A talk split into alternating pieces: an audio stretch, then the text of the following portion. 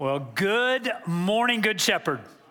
I'm Talbot Davis, and I'm the pastor here. And uh, a lot of you are connecting live stream. A lot of you are connecting live, and however you're connecting, I'm so glad to be able to uh, engage back with you. This is the third week in our series called He Is. And we've been looking at some of the things that Jesus said about Jesus. What did he say about himself? And a couple of weeks ago, if you weren't here, I'm so glad you're here today. But a couple of weeks ago, he he said, Before Abraham was, I am. And then last week, he, he said, I am the light of the world. Actually, he didn't say it last week, he said it a long time ago. We looked at it last week. I am the light of the world. Today, it's I am the good shepherd. And if you have your Bible with you, I want to invite you to locate John chapter 10 verses 11 and following, John chapter 10. And maybe your Bible looks like this, or maybe it's loaded on your phone. Go ahead and locate it Either way, and if you don't have a Bible at all, the words are going to be up on the screen. John chapter 10. And, and this whole series, as you're locating that, this whole series comes out of the conviction that you can't know who you are until you understand who He is. And out of that conviction that we have as a church, I want to tell you something that's not related necessarily to the message, something I'm very uh, excited about, glad about, and that is that the Good Shepherd Christian School, which for years and years and years we've had a preschool, kind of the envy of the area, long waiting lists. But starting this coming fall, we're expanding because we know parents want an option. And we know that a lot of parents want their children to grow up to uh, realize they'll never, never know who they are until they understand who Jesus is. And so this year, our Good Shepherd Christian School uh, expands into a full day kindergarten and adding first grade. Our plan is to add a grade every year. And uh, we also know, yeah, we also know that a lot of you, uh, on behalf of your children or your grandchildren, or maybe you just need to redo yourself, might be interested and so, out in the lobby today, you'll see a table in the middle of the lobby with Good Shepherd Christian School and Jamie Howell, who's our director of schools. She will be there. So, we, if after this message, not during, after the message, if you just really are interested, more information, how can I get my kids part of this pretty phenomenal thing that's happening? That will be out, uh, out in the lobby, Good Shepherd Christian School. Because you can't know who you are till you understand who He is. Speaking of which, that takes us to John chapter 10 and verses 11 and following. And as you locate that place in the scripture or as you wait for it to come up on the screen, just a couple things about the Bible that you may or may not know. Looks like a book, not a book. It's a library written by a lot of authors over a long span of time in many different writing styles. And throughout this series, we've been looking at the section of the library devoted to biography there's, there's one subject, Jesus, four biographies Matthew, Mark, Luke, John. We've been zeroing in on John's unique tale of Jesus' life. And now all that is just a fact that a lot of people don't know, not a book, is a library. And in this series, looking at that biography written by John, then, then the other thing that we believe here moves to a treasured conviction that you may not share or you may still be investigating, or you may love that we say this. And we just like to be clear that in leadership, we believe that there's no other library like it on earth. God breathed his life into its words and he put his truth onto its pages. We actually believe the Bible is inspired and eternal and true. And out of that conviction comes this custom that when we talk about the Bible together, we lift it up. And if you haven't been here before or tuned in before, and this just seems kind of odd to you, it is uh, your, your, your suspicions are right. This is odd. But we've discovered this is a moment of oddity that shapes our identity as a community, that we're a collection of people who do not have life figured out, but we know who does. And we're glad to surrender to his authority as he's revealed it in his word. Amen? And so before any word, more words come out of my mouth, let's pray. God, you're good. And thank you for giving us this record of your goodness the permanent record we have is the Gospel of John. So before I share on it, I, I get to celebrate publicly that I am powerless without you, but glory be to God, because of you, I'm never helpless. So give me and all those within the sound of my voice a fresh pouring out of your word. and your spirit. In Jesus' name, amen.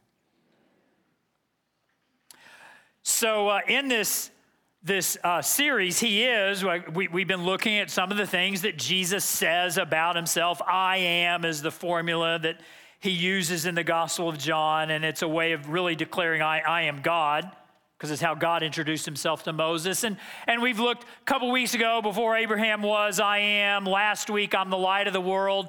Next week, spoiler alert, I am the resurrection and the life. Can't imagine why I'm doing that. But, but today, out of all these I ams, this one is the most personal and maybe the most intimidating for me because, hello, it's the name of our church I am the good shepherd. And, and you may or may not know that the reason this church has this name is that the founding pastor, a man named Claude Kaler, back in 1990, when the church was just getting started, so this church is just over 30 years old. And in 1990, he went up to the parking lot of the Food Lion grocery store at the intersection of Sandy Porter Road and South Tryon Street.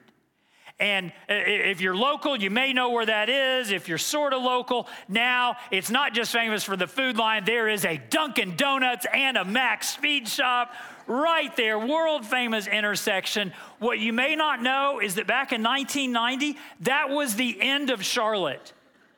Charlotte went no further south than that Food Lion at Sandy Porter Road in South. I mean, South Tryon was a dirt road after that, and and and uh, might exaggerate a little bit. So Claude went to that. Went, went to the parking lot and he surveyed the Food Lion shoppers and he gave them a kind of a list of possible names for a church that he was starting. And, and the names included things like uh, Sunrise and Crossroads and as it turned out, Good Shepherd won in a landslide. And I don't know if Food Lion shoppers in 1990 then or, or you now knew that that name, Good Shepherd, came directly from the pages of Scripture, but it, it did and it does. And it's been kind of interesting in the, in the 24 years that I've been the pastor here he, he was here in the 90s, and I came in 1999.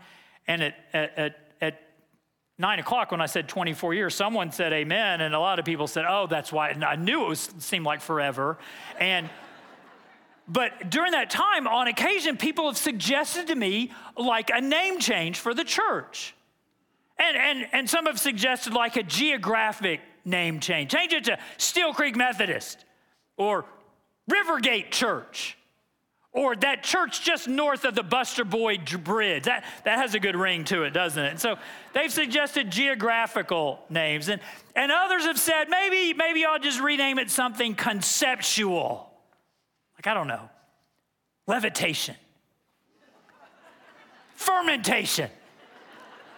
Exasper, some of you are getting it, exasperation, some, something like that. And, and, and on occasion, I, have been, I've wondered, man, maybe a name change is the key to unlocking a whole new era of greatness for this church. And because I am the good shepherd. I mean, what's up with that anyway? We're not agrarian people.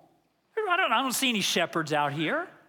If Jesus had said, I am the app of the world, or if he had said, I'm the operating system of the universe, now that might have made some sense. And, and there's even a, a level at, at, at which the name could be almost insulting because if he's the shepherd, that makes us sheep, which means that we're subject to a herd mentality, that we're kind of defenseless, that we're not very smart, and that we smell really, really bad.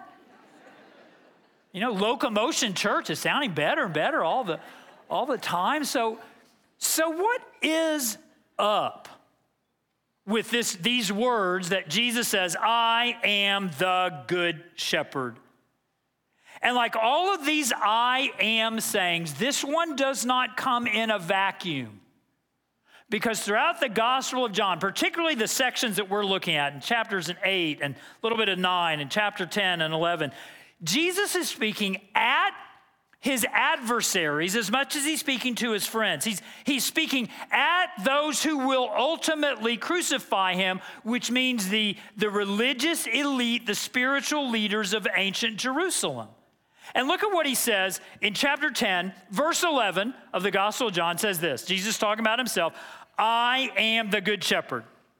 The good shepherd lays down his life for the sheep. You may want to underline that or circle it because it's coming back. The good shepherd lays down his life for the sheep. Now, honestly, accurately, in the ancient Near East, the ancient Middle East, of which uh, uh, ancient Israel was a member of that, uh, a shepherd could very well lose their life at night because they're, they're shepherding this defenseless flock of sheep. Be careful, they're defenseless sheep.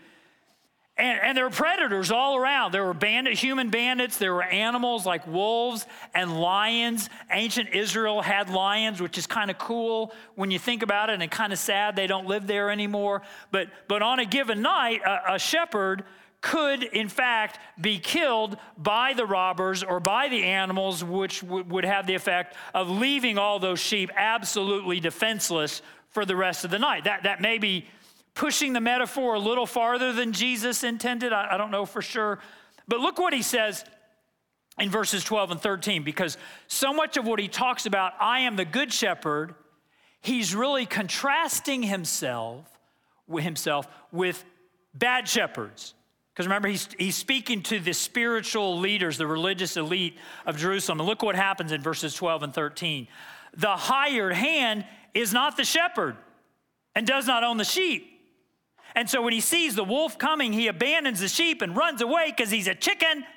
And then the wolf attacks the flock and scatters it. The man runs away because he's a hired hand and cares nothing for the sheep. And it's Jesus' way of saying, this is like the spiritual authorities you've had, ancient Israel. The, these, you've been surrounded by a lot of bad shepherds. And, and as I think about like motivations for ministry, even today, some people, I assume, are motivated for ministry because they like the check. And others are motivated for ministry because they love the people. And most people, their motivations are sort of mixed, a combination of the two. And if anybody ever, anybody in ministry ever tells you that their, their motives for being in ministry are perfectly pure, that's a guarantee that they're not. But these words in John chapter 10 are only a little bit about pastors and teachers and leaders, and they are a lot a bit about Jesus.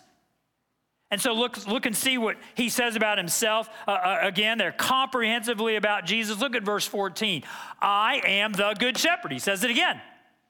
I know my sheep, and my sheep know me, just as the Father knows me, and I know, know the Father. What? I lay down my life for the sheep. He says the exact same thing again. I've told a lot of you this before, for others of you, it will be brand new. But the books of the Bible were written in an era way before bold, all caps, or italics. And they're written in an era in, in, in, which the, the process of writing was backbreaking labor and the expense of writing was bank breakingly expensive.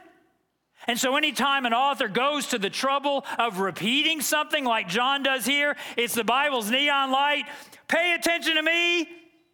This cost me a lot of money. This took a lot of effort. Everything that I'm talking about is right here in, in this repetition. And so, whatever else this passage is about, it's about Jesus being the good shepherd who lays down his life for the sheep. And if you doubt me, look at verses 17 and 18, where it says this The reason my Father loves me is that I lay down my life. There it is again, only to take it up again. Verse 18.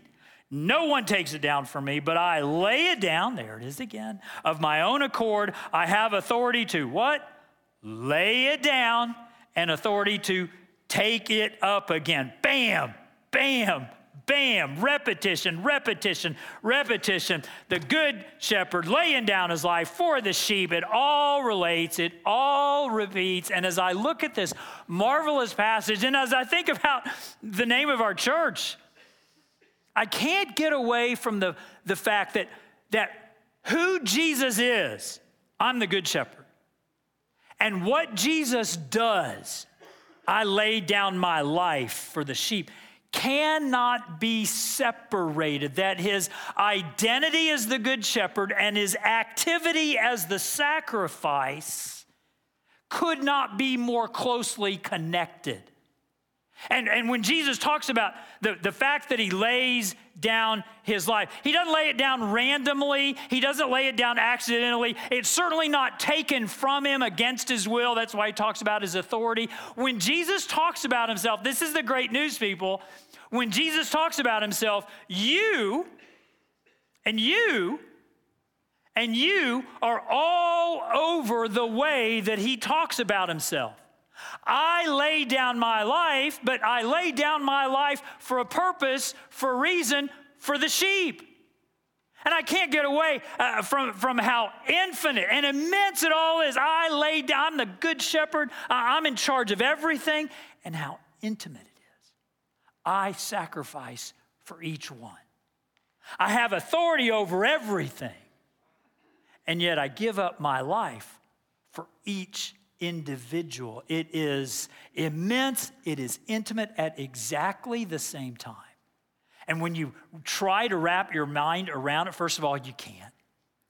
But when you realize that as the more Jesus talks about himself, the more his self talk is all about you, not that we deserved it and not that we earned it, but that Jesus chooses it and the good news today, the good news behind not only the name of our church, but the good news be- behind this I am and this Palm Sunday and getting ready for Easter Sunday is that every one of us wandering sh- sheep who's blown it more times than we can count.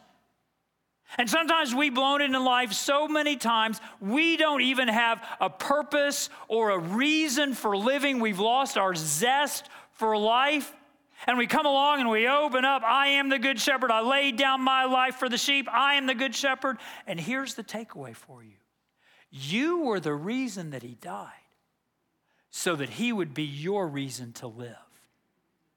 That you were the reason that he died, so that every one of us who wrestles with, well, why am I here? And how can I get over? And how do I deal with this sadness? And how do I deal with this brokenheartedness? And how do I deal with all the ways I blew my own life up? So that He would be your reason to live. He died for you, so you'd live for Him. Because know this, Good Shepherd, you are died for. your greatest need in life was not more education it was not more acquisition. It wasn't the next romance. It wasn't and isn't even more self esteem. Your greatest need in life was to get your sin problem dealt with. And the only way to get that sin problem dealt with comprehensively, finally, and completely is Jesus on the cross you are all died for equally. Everyone you meet is someone for whom Jesus died. He didn't die more for the red staters than he did for the blue staters. He didn't die more for the put together than he did the depressed. He didn't die more for the immigrant than he did for those born in the United States. Everyone you meet is someone for whom Jesus died. He looked at you and he loved you more than he loved his own life. And that's what a good shepherd we have. You're the reason he died, so that he would be your reason to live. It's funny. Um, Warren Sapp played for the Tampa Bay Buccaneers, won a Super Bowl with them. And his, his favorite coach for the Tampa Bay Buccaneers was a man named Tony Dungy, who really is an admirable man, admirable guy, and now he works in, in uh, football commentary, I think, on NBC. And, and Warren Sapp was talking about how much he loved Tony Dungy. And, and he said, I, I would take a bullet for Tony Dungy as long as it didn't kill me. hey, that's pretty good. I mean, there's a lot of people I wouldn't take a bullet for, even if it knew I wouldn't. I mean, not going to shoot my ankle.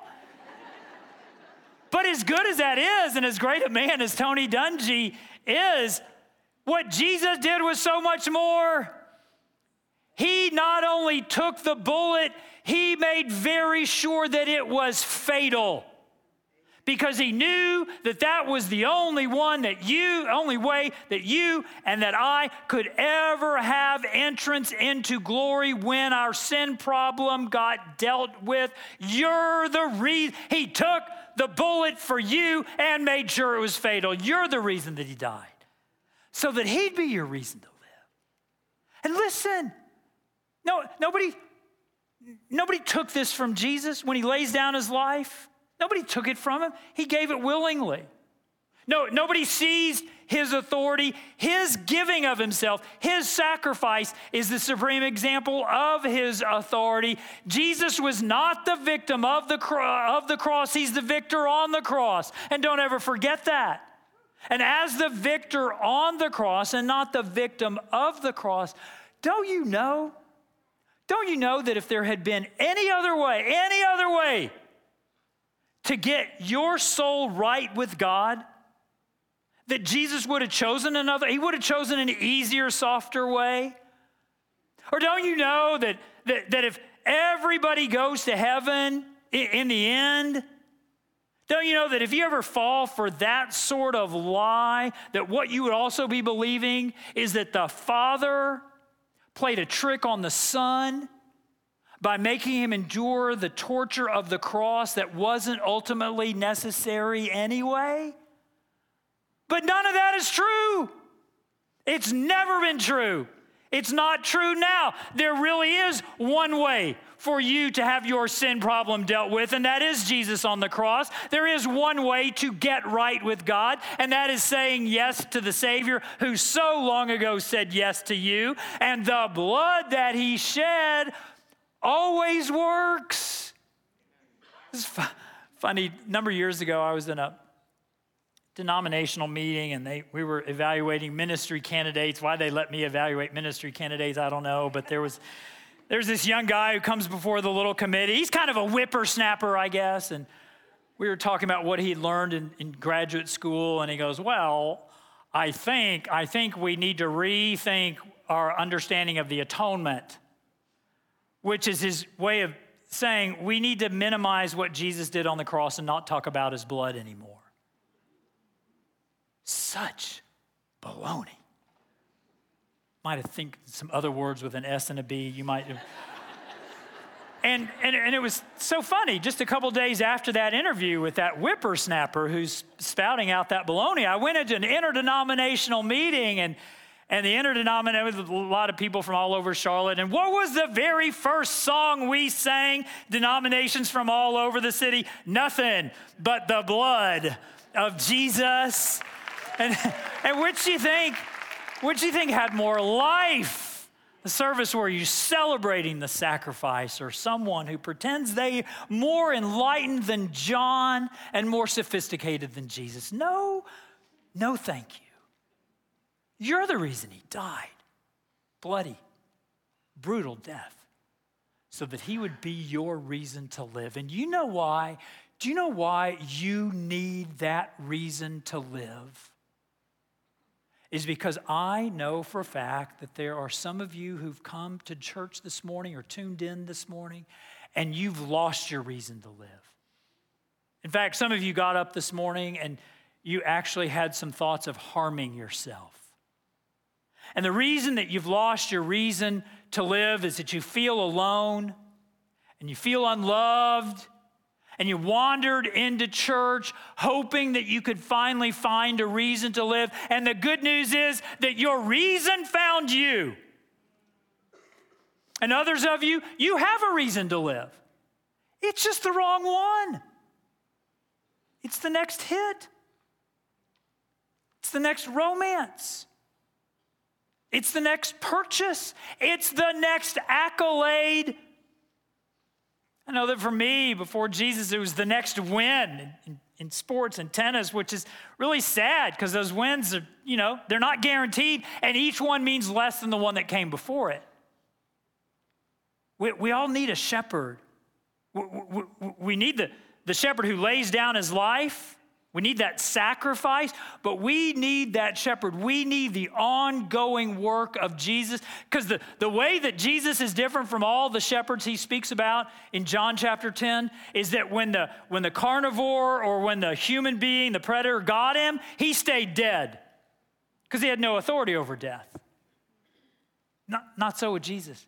Jesus is, is the only one who had authority to undead himself and because Jesus had authority to undead himself, we believe we know that he is still alive, invisible, but very active. Not necessarily tangible, but always invasive. And you need that, and I need that to give us that hope and to give us that purpose when all else was gone. You were the reason that he died so that He would be your reason to live. And as He is your Lord, you will discover, I mean, the, the, all that the world promises you, over promises, under delivers. And when you really savor the Word, when you understand that's the source of your identity, you will discover this is such good news. You will discover all the ways that Jesus knows what's best for you better than you do. Did you catch that? Jesus knows what's best for you better than you do. Church names. Fine. Geographic names. Good. Conceptual names. Cool. A biblical name that every time I see it and say it, reminds me that I am the reason he died so that he would be my reason to live. Now that is priceless, and we're keeping it.